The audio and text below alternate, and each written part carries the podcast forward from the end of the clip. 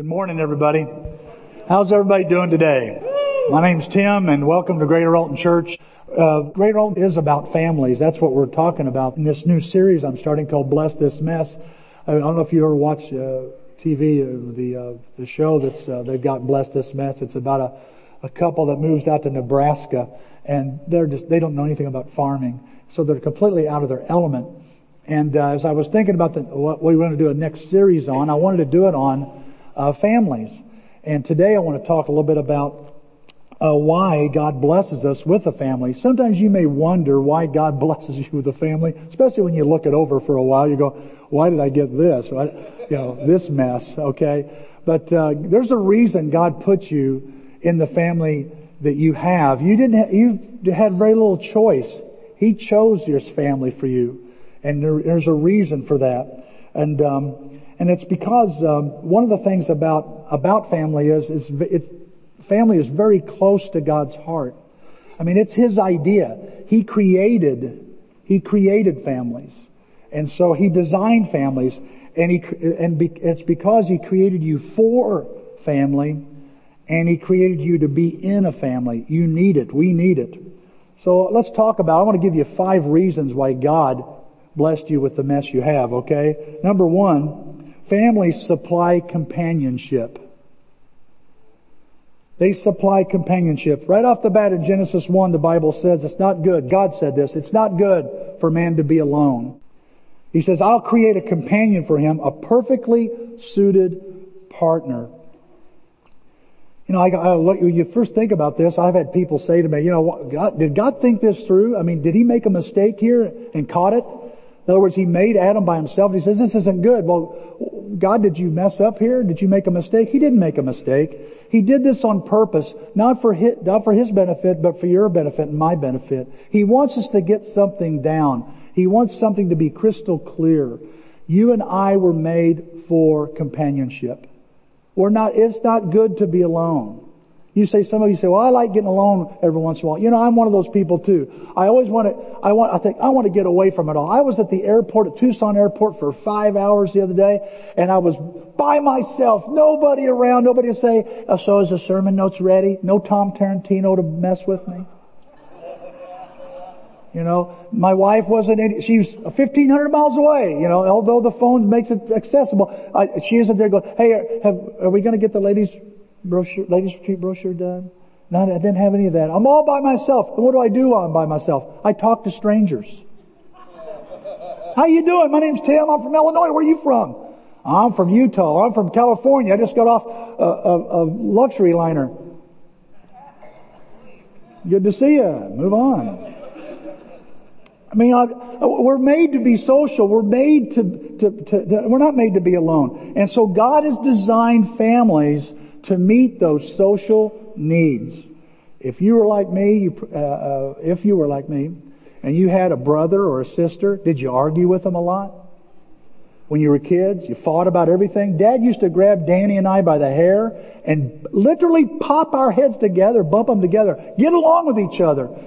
And he, and one time he said to us, one of these days, if you don't fix this, you're going to grow up and you're going to, you're never going to be close to your brother. And we're crying, you know, five, six, oh man, we don't want that. And we're best friends. You know, why? You know, we're made, families supply uh, companionship. Number two, families help me in times of adversity. They help me when it's tough. Look at this passage here in Proverbs. It says, kinfolk are born for times of trouble. You know, why do I have a family? I have a family because sometimes life gets difficult. And this little book I keep quoting called The Seven Things That Kids Never Forget. It's by a guy uh, named Ron Rose. He says that one of the things that kids never forget are failure and difficulties, the tough times in life, the, the disappointments in life, the moments they're afraid, when their heart is broken, when they feel rejected. And when all that happens, you know, what do you do? What, what, do you have to help you through those times? You have a family to help you through those times, whether it's a skinned knee or a broken heart. It's mom and dad or, or brother or sister that understand. They understand you. I've noticed that some of the closest families I know happen to be families that have went through great tragedy. Have you noticed that? Some of the closest families, some of the, the people that you're closest to, you're going to find you probably have shared some tragedy together. It just draws us closer. And so God gives us me a family, gives you a family for those moments. Number three, God establishes godly values through families. Families establish godly values and build godly character. It's where it starts. I remember when my sons were born, I wrote them a letter. I was nervous. I'm a dad now. Oh no. Like, like my life wasn't significant enough already. Now it's gotta be. I, I, can, I gotta really get this right. Why? Because those two sons in my house are gonna learn from me and from my wife not only the, the, the, the values that we have, they're gonna also incorporate this godly character, any godly character I have, any character period that I have. And so God supplies this through family. He establishes this early. It, it's like He's saying, if I'm going to teach kids or if I'm going to teach spouses, the families are going to learn about my values and character, I'm going to not send them to a school. I'm not going to say, I'm going to put them in a family unit. Um, look at this passage here, Malachi 2. God wants husbands and wives to become one body and one spirit. You know I think is interesting about that is the Bible lifts up marriage, not living together, but marriage. Not shacking up together, but marriage. Why? Why is that so important? Because you establish godly values and godly character when you bring families together.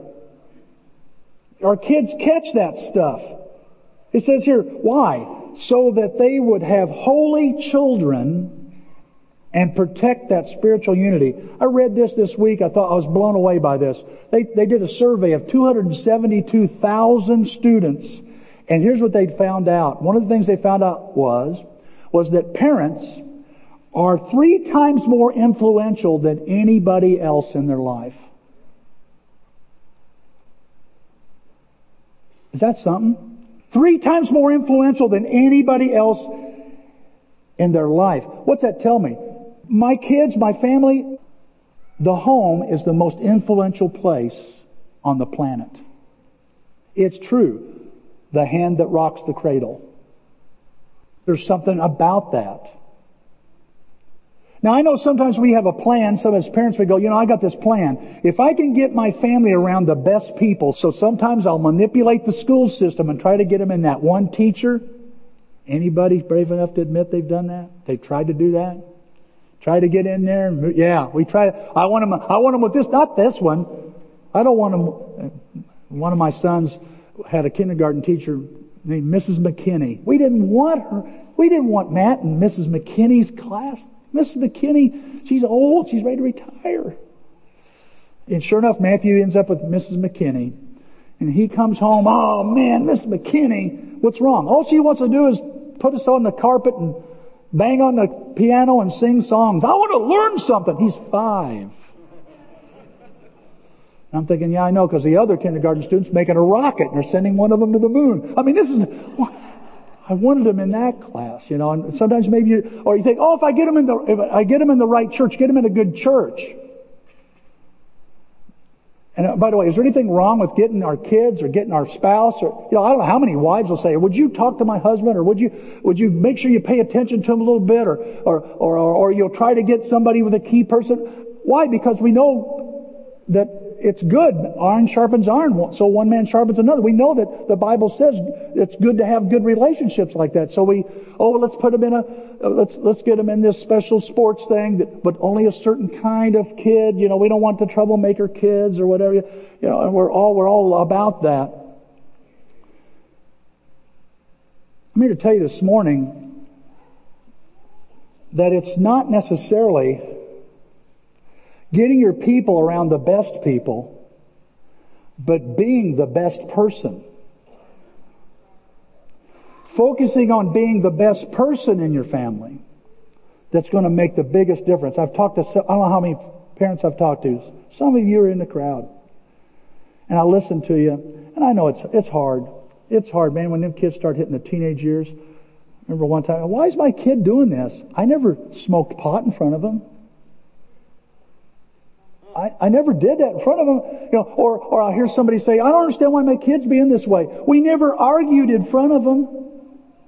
Listen folks, your kids do not necessarily catch your behavior. They catch your values. And you can't hide them. They catch what you what matters to you. And see, that's the soil in which behavior grows in, is the values. And my mom would, if my mom were here, she, if I had her do a testimony, you know she'd say? I was an awful parent. I didn't do a very good job. She says that she's 88 and she's still telling me, you know, Tim, I just don't know how you boys turned out the way you do. It was only by the grace of God. Oh, and I go, I don't disagree with her, mind you. Now I don't say, well, mom, you know, no, no, you were a great mom. I mean, and she was a good mom. And I, I just wanted to tell you this morning, I guess, is that, is that God will help you. And, and your kids and your spouse and your, your nephews, your nieces, your grandchildren, your parents, your grand, all of us together as a family, listen, God is wanting to use it to establish His values and build character and He will help you. He will help you. Look at the Bible says here, these commandments that I give you today are to be on your hearts. Impress them on your children. It says teach them diligently, I think is the King James. Impress them. Make an impression. One time I caught a, a, a, ball hit by Mark McGwire on the bleachers and it hit my hand so hard it left an impression. I saw the stitches from the baseball in my hand. I mean, it's a lasting impression. You know what I'm saying? You're going, ouch! Oh my goodness, that was hit by Mark McGwire. I should have wore a glove. And he's seen her, his parents and his families were to, first of all, to impress on our hearts and then pass it on to our children to diligently do that. Now I know, I know there's times I've heard parents say this, well I want my kids just to grow up and make up their own mind about God and, you know, here they are five years old, like they have the maturity to know. I don't want to shove it down their throats. Let me tell you something, folks. You might, you may say, that's what I'm going to do. You go ahead and do that, and while you're not shoving it down their throats, the world's shoving all kinds of crap down their throats. And think about it. Do you say, you go ahead if you want to play in the street? No, you, you stop them while you're shoving that down their throats. What are you doing? See how we pick and choose?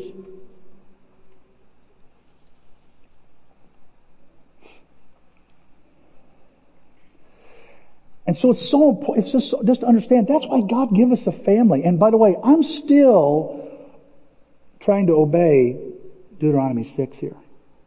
Even though my kids are grown up and they got kids. I'm still thinking, how, how do I impress on their hearts?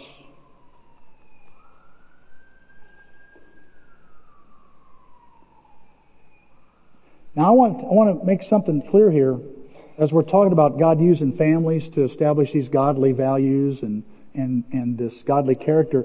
It doesn't work just from parents to kids. It works the other way around. I heard a parent say this to me one time. Never forget it. She says, she said, this mom said, if you get my kids, you get me. What's that mean? Yeah, parents, okay, kids, you know, kids, kids say they're two times, two or three times more influential than anybody else. But you know, I've learned something. Kids have a big influence on parents. 85% of the purchasing that parents make they say are influenced or strongly influenced by their children. Hello! 3% said not at all. I don't think they had kids. Okay? Is that something? And I got thinking, I could not find any, any studies that talked about other than that, that said something about the impact the kids, the kids have on the parents. But I, I know, we all know parents, the big secret they kind of run us around and rule us sometimes, don't they? We worry about them. We want to make sure they're happy. We don't want to break any promises. We want them to grow up protected and all that's good and stuff. But man, sometimes they, they have way too much power. Why is, why is Ellie and, and why is Mabry, little bitty kids, have so much power over Papa? You call me prickle pants, I, you might get a punch in the nose. Not them, they get a hug. What's that all about? No, it works the other way around too. Look at this passage. I thought this was fascinating. I found this passage last year from the mouth. You ever heard the mouth from the mouth of babes? This is where it comes from. From the mouth of infants and nursing babies, you have established strength. The psalmist says, you have established something very strong and the cooing, the gurgling is what one translation says. When a baby gurgles, it's so strong, it silences the talk of the enemy. I said, oh, I got to thinking, what's that look like? Oh, I'll tell you what it looks like. There's a big argument in the kitchen. Dad's done something, spilled something. Mom's mad. They're arguing. And they're yelling and they're throwing stuff. And all of a sudden, oh, oh, shuts that argument down. What was that? Was that my kid? Well, he must have fell. That's how strong and influential. A baby? They're, they're just so helpless. You know, you know, they do nothing. They eat and dirty stuff. Oh, they do so much more. And the Bible says that just their cry is like praise to God. It's that powerful. See, what do I learn? I learned from my grandson the other day, transparency.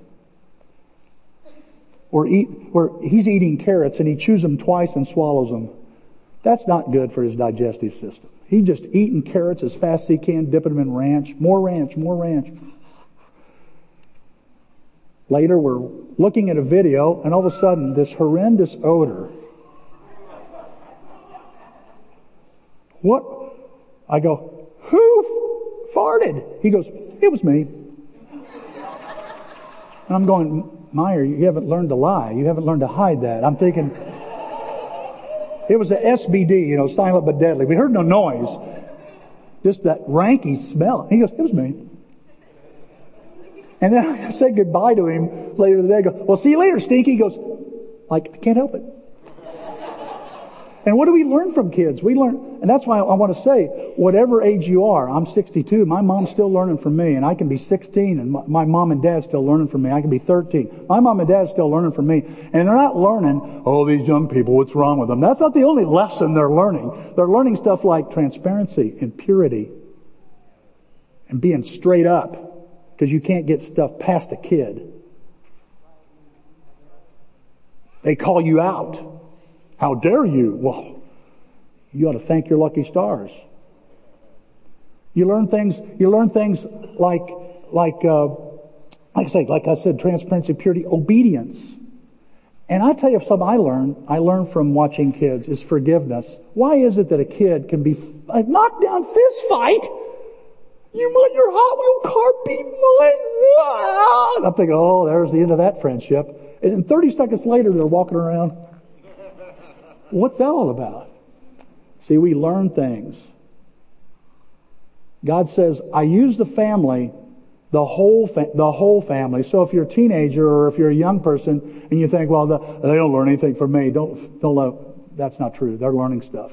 They don't want to admit it. If you're an old person and you're thinking, well, I'm over the hill and nobody's listening to me anymore, I'm just a fixture in the family, I got news for you. They're learning from you too. That's what God does it for. He brings us together to do that. Number four, families teach, we teach each other in families what God is like. There are two essential elements in family. Marriage and parenting. Marriage and parenting. And they both are great tools that God uses to teach how we teach each other about God. For example, good marriages show how God feels about the rest of the family. Mom and dad, when you have a good marriage, your kids grow up secure. They grow up going, wow, this is what love is supposed to be like. This is, this is how, if they're a young man, they learn, well, this is how you treat women when they watch dad. Awful quiet. Uh, ladies, your, your daughters and your sons, uh, we, we, they learn, both learn, they learn. By the way, if you've got a father that isn't treating mom very good, guess what? The daughter's going to say, I don't want to have a man like that, or I'm not going to respect men like that. Period. If you have, if you have a, a son and they watch mom and, or, and they, and they watch mom in house, because you know what? I don't want to have anything like that. If it's, if it's, if it's nagging and just digging and fighting all the time. No, they, they need to see this is how we, this is how we, we honor God. And I learn, like, like the Bible says that, that, uh, Jesus and the church are like a husband and wife. I learn a lot about how God feels about me as his child, how he feels, how he feels about me as a person simply through watching mom and dad. I remember the boys, sometimes I'd, I'd say, you know, we're sorry for our, we don't, we argued in front of our kids. We argued in front of them. And, uh, and I said one time, I said, guys, I'm really sorry. I, I go, you probably, are you ever worried about mom and dad getting divorced? And, and they go, they, they look at me and goes, no. Oh, but we argue all the time. Sometimes we argue like for days. Yeah, but you argue over church stuff. What's wrong with you? And I thought, you know, Denise and I went, wow, we argue over church stuff. That's what they're catching. I don't want them to learn that either. Hello. You know, you, you know, some of you, uh, you go home and you have fried chicken and fried preacher. I've heard that said years ago. And I'll tell you, sometimes preacher, preachers have fried members and fried chicken at, at lunch, whining and complaining. You know, we all do it. What are our kids catching? That's what I'm saying here this morning. You know, we, we uh, teach each other about what God is like. And parenting does this, I, I'm noticing for me personally that parenting teaches me, teaches me personally how God feels about me. Because when you become a parent and you start working with children, then you see, oh, that's why God wants this. That's why God does this to me. Oh, that's why God has that motive. That's why he works it this way. Look at the Bible says in Isaiah 49, can a mother forget her little child and not have love for his own son? Yet even if it should be, I'll not forget you. And so I learned things like the motive of God, the discipline of God, the patience of God. How, oh, you, my kids are trying my patience. You know, I'm at the end of my rope and I'm thinking, and I realize, wait a second, is that how God feels sometimes? And yet he continues to be patient with me. And, you know, and, and to me, the, it's like the family gives the eyes, arms, ears, feet, it gives the, the, the movement of God's love is seen in all of the members of a family. So I experience his love through family. And number five, uh, another reason is that families work together to accomplish God's purpose. He gives me a, he gives me a family to fulfill his purpose. You know, the primary group I noticed in the Bible that God chooses to work through are families. Have you noticed that? Noah's family, Abraham's family, Moses' family, even Jesus' family. Look at this, the first family. Here's the first family. It says, you and this woman, and he's talking to Satan, not to Adam, you and this woman will hate each other. Just want to clarify that. He says, he's saying to Satan, you and this woman will hate each other. Your descendants and hers will always be enemies. And look what it says. One of hers will strike you in the head and you'll strike him in the heel. He's saying, your family and his family are not going to get along. They're going to be enemies, in fact. And what this family is going to do, Satan, is going to crush your head. Because that's what I want to see happen. And so God uses families to accomplish His will. And why does He bless me? Why does He bless my family? So I can bless others. Look here at what it says about Abraham. Through you, every family on earth will be blessed. He's telling Abraham, through you, through your family, through this promise to having a son, and you're going to have as many as the stars of the sky. Every nation, everyone on earth is going to, every family on earth is going to be blessed. You're blessed because of Abraham being blessed. Aren't you glad he, he said, okay, my family will do that. We'll let you use us. And it's today, and, and today, it's this willingness that your family, you say, God, you've got my family too. You know, you, you, you've got my child, you've got me. And if you've got me, you've got my ch- children too. And I want, want you to know, I'm going to dedicate my family to to accomplish your will. Look at this passage here. I just thought this was very interesting. God continued speaking to Abraham and Sarai, which by the way means princess. Sarai, your wife, don't call her Sarai any longer, call her Sarah. I'll bless her. Yes, I'll give you a son by her. Oh, how I'll bless her. And look what it says. Nations, plural, nations will come from her. Kings of nations will come from her. He says, I want to use your family to bless all kinds of people and even kings and leaders and influential people are going to come from your family. Now it's interesting, Sarai means princess. Sarah means my princess. I thought, what's it? It's, it's, it's just a little, little different thing on the word, a little adjustment. It goes from princess to my princess. And what's, what is he saying to Abraham? I want you to know, Sarah's a princess, but I want you to change your name to my princess. I want you to know that Abraham all of a sudden looks at his wife differently and says, okay, you're not just my wife, you're God's wife. And those my sons and my daughters are not just my sons and daughters, they're God's sons and daughters. See what I'm saying? That's what he's saying. He's saying this to Abraham. He's saying, I want you to see Sarah, see somebody in your family differently than just, that's my, my wife. No, that's God's wife. This is God's husband, ladies. When you look at your, that's, that is not just my husband, that is God's husband. And God's wanting to use him. And God's wanting to use the wife. Not my wife, not just, but just see it that way. For my purpose, no, it's God's wife. And I look at my sons and my grandkids or my grandparents or my uncles or my aunts and I go, you know, these are God's, not just mine, they're God's. And God wants to use them to accomplish His will. And so God uses, wants to use your family this morning is what I'm trying to tell you to, to, uh, to understand. He wants to use your family to accomplish His will.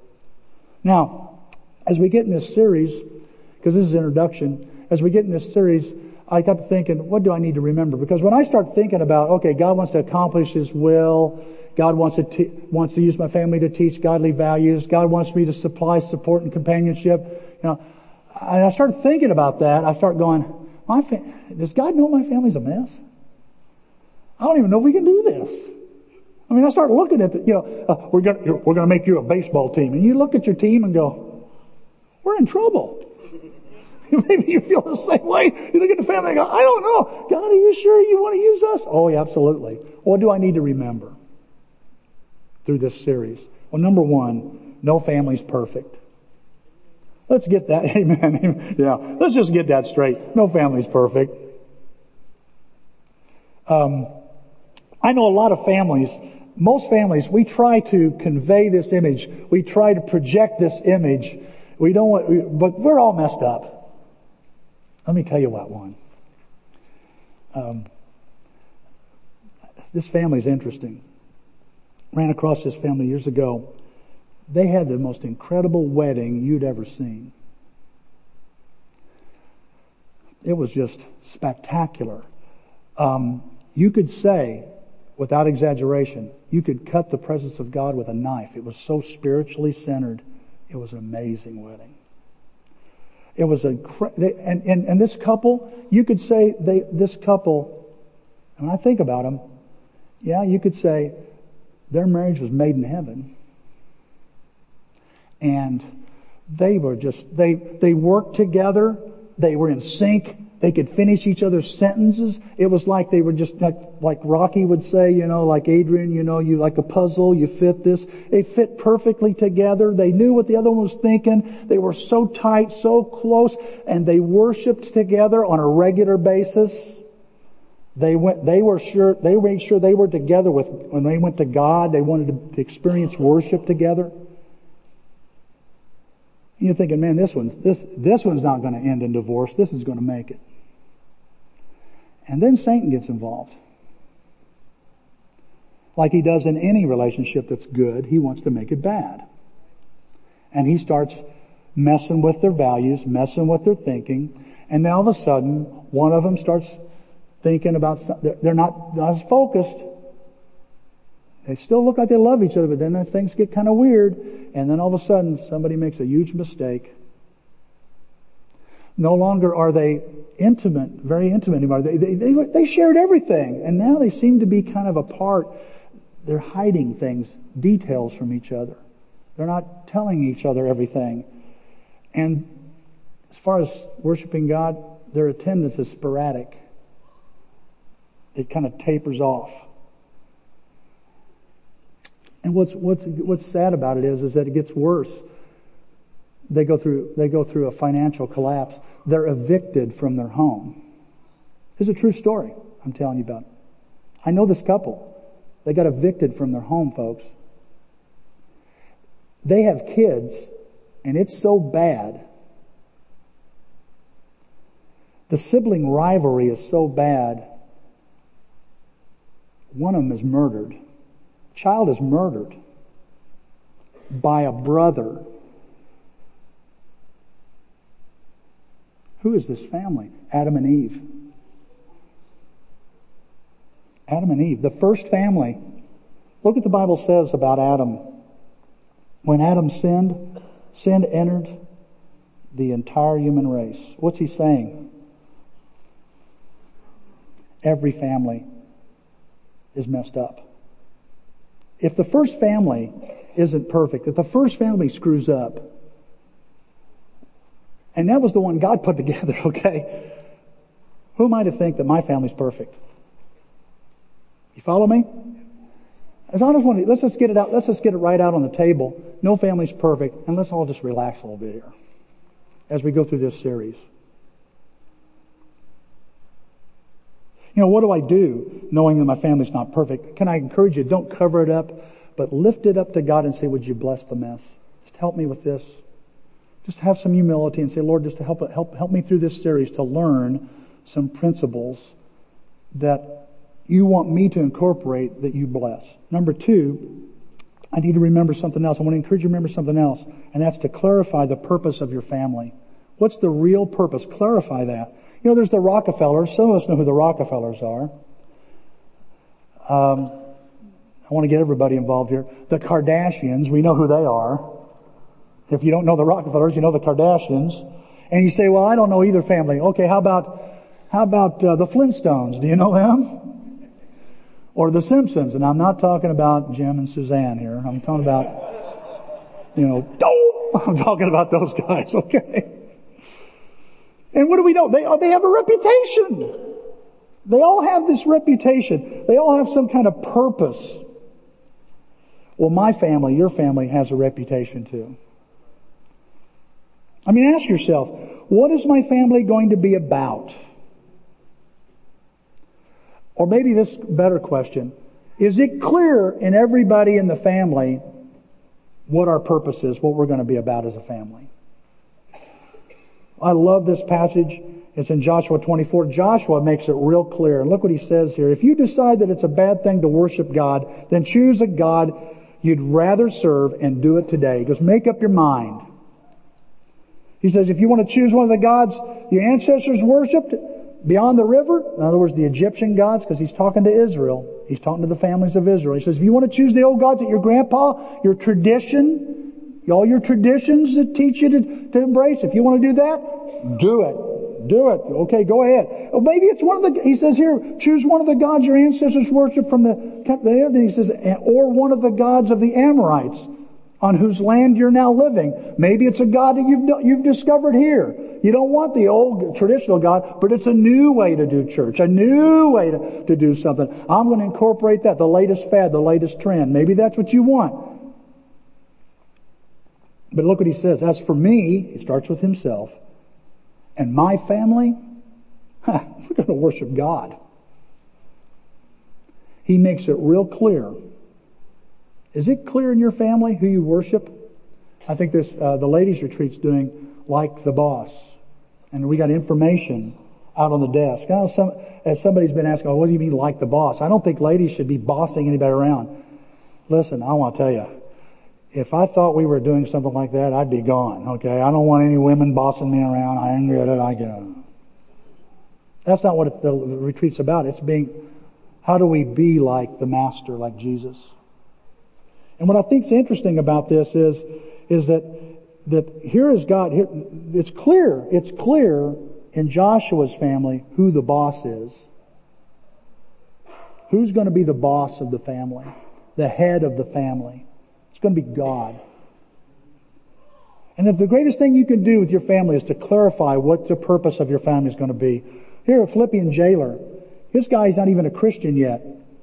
And he says, what do I do to be saved? And look what it says, look what the promise is given to him. It says, believe in the Lord Jesus and you'll be saved. You and your family. Your family will be saved too. If you make a commitment to Christ, if you make it real clear that you're going to trust the Lord, your family is going to have, it's going to have a positive impact on your family. So you got to clarify. I hope, I'm hoping in this series, ask God to help you clarify what is our real purpose as a family. Number three, resist comparing my family with another family. This is a big deal.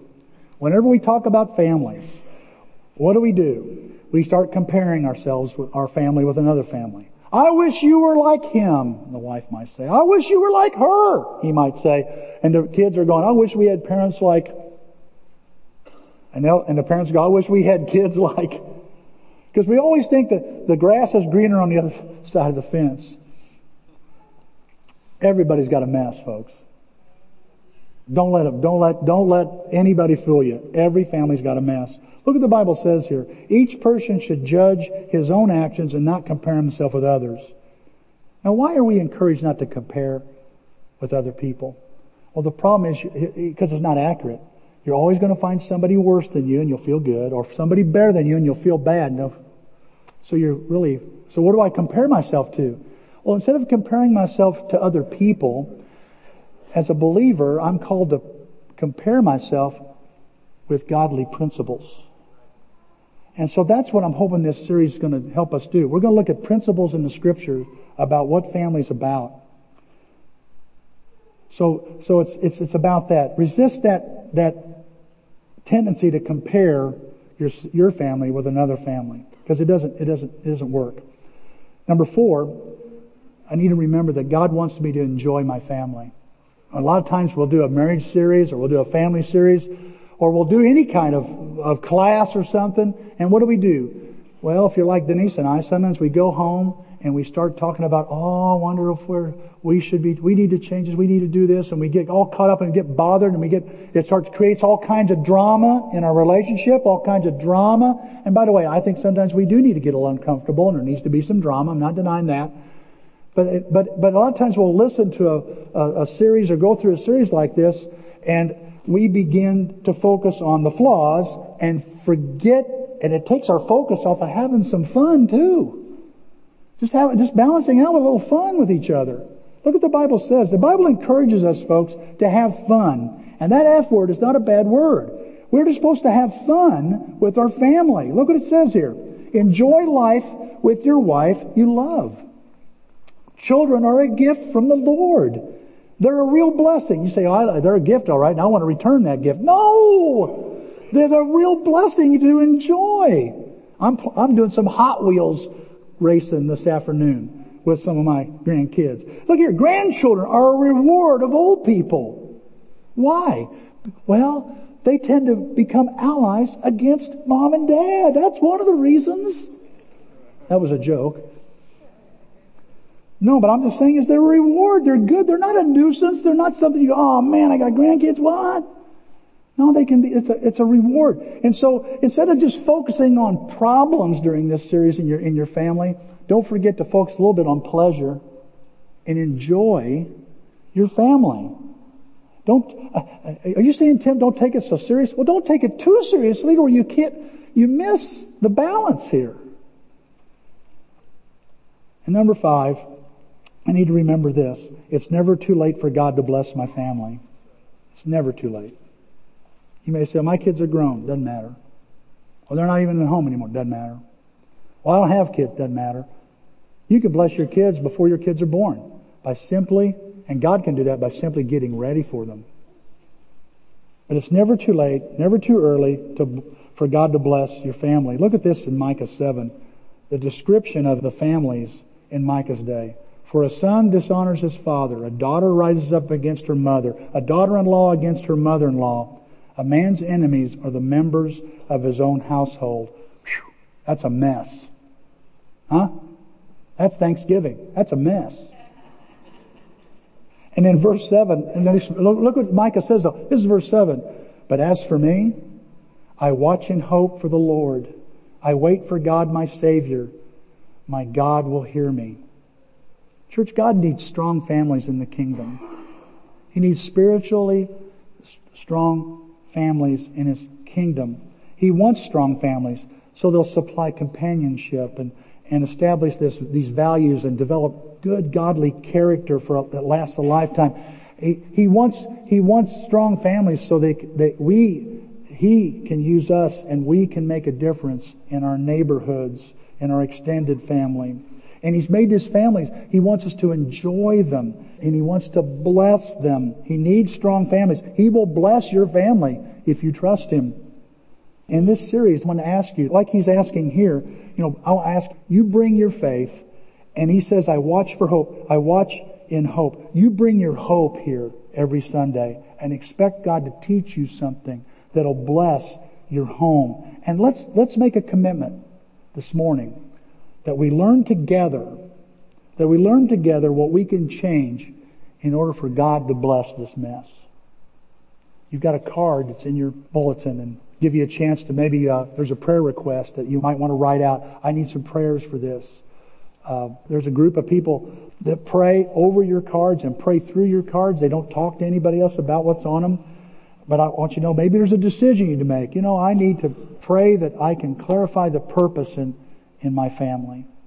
Or maybe it's, maybe, you know, my family's a mess and, and uh, it's not perfect, but pray that I won't be discouraged by that, but to believe God can, it's not too late to bless my family. Give you time to do that. We're going to be serving uh, wings and things. We'll let you know uh, after church here. They're getting it all ready. I hope you'll stick around. We're going to enjoy just, like it says, we're going to eat, talk, and just enjoy being together. And uh, thank you for coming. If you're a guest here, we're, we're so glad you're here today. We're going to sing a song while you fill out those cards. And then we're going to sing another song and collect those cards along with our weekly contribution. If you're a guest, I just want you to know you're under no obligation to contribute this morning. You weren't invited here to get some money out of your pocket. We wanted to put something in your heart, something in your life that would change your life. Hope that's happened. So we're going to pray and then uh, we're going to sing this song and start filling out those cards. God, thank you for this morning, Lord. Thank you for this series. Father, I just think about, you know, uh, no family's perfect, Father, but we bring our imperfect family to you and asking you, Father, to uh, help us, help us make our families great. Father, um, thank you for the companionship and the support we get from, from each other. Father, thank you for the godly character and the values that we did have, that we were taught in some way. Father, uh, we pray for more influence in that. Father, we thank you for, you know, the way you, you use families to teach us more about you. Father, we know you, you want to use us. You want to use our wives, our children. Father, we pray that we'll see that this is not a church dominated by one family, a Gill family, a Hamlin family, Chapel family, Danius family, the Harder family, Father. That it's not dominated by the Hawkins family, Father. That it's, that's not a family just about the Louvier family, Father, or the Orr family. Father, it's not, it's not about, it's not about, uh, the Law family. This church is not about one particular family, but it's about your family. That we we look at each other in the tribes we're in and we say, you know, this child belongs to God. This son, my son belongs to you, Father. My, my grandparents belong to you. My grandchildren belong to you. My uncle and my aunt have a role in my family. And Father, my role and my aunt and my uncle are your aunt and uncle that you've put in my life for a purpose. Help us see that, Father, and help us see it's never too late for you to start blessing. We want to enjoy our families, and maybe some of us here do. We enjoy our families, and we just need to kind of balance it out now with a little bit of, a, of looking and, and looking inside and seeing what kind of spiritual values we're teaching our family. Father, we pray that we'll resist comparing our family with others because it's a waste of time. And we pray, Father, that uh, that we'll learn what you bless and we'll begin to incorporate it. Thank you for the food, Father, for the wings and the things we're going to be eating and the time we're going to be together, Lord, just to enjoy our company. Wonderful, beautiful 60 degree weather right now, and we just thank you for that. We pray you bless the rest of the day. In Christ's name, amen.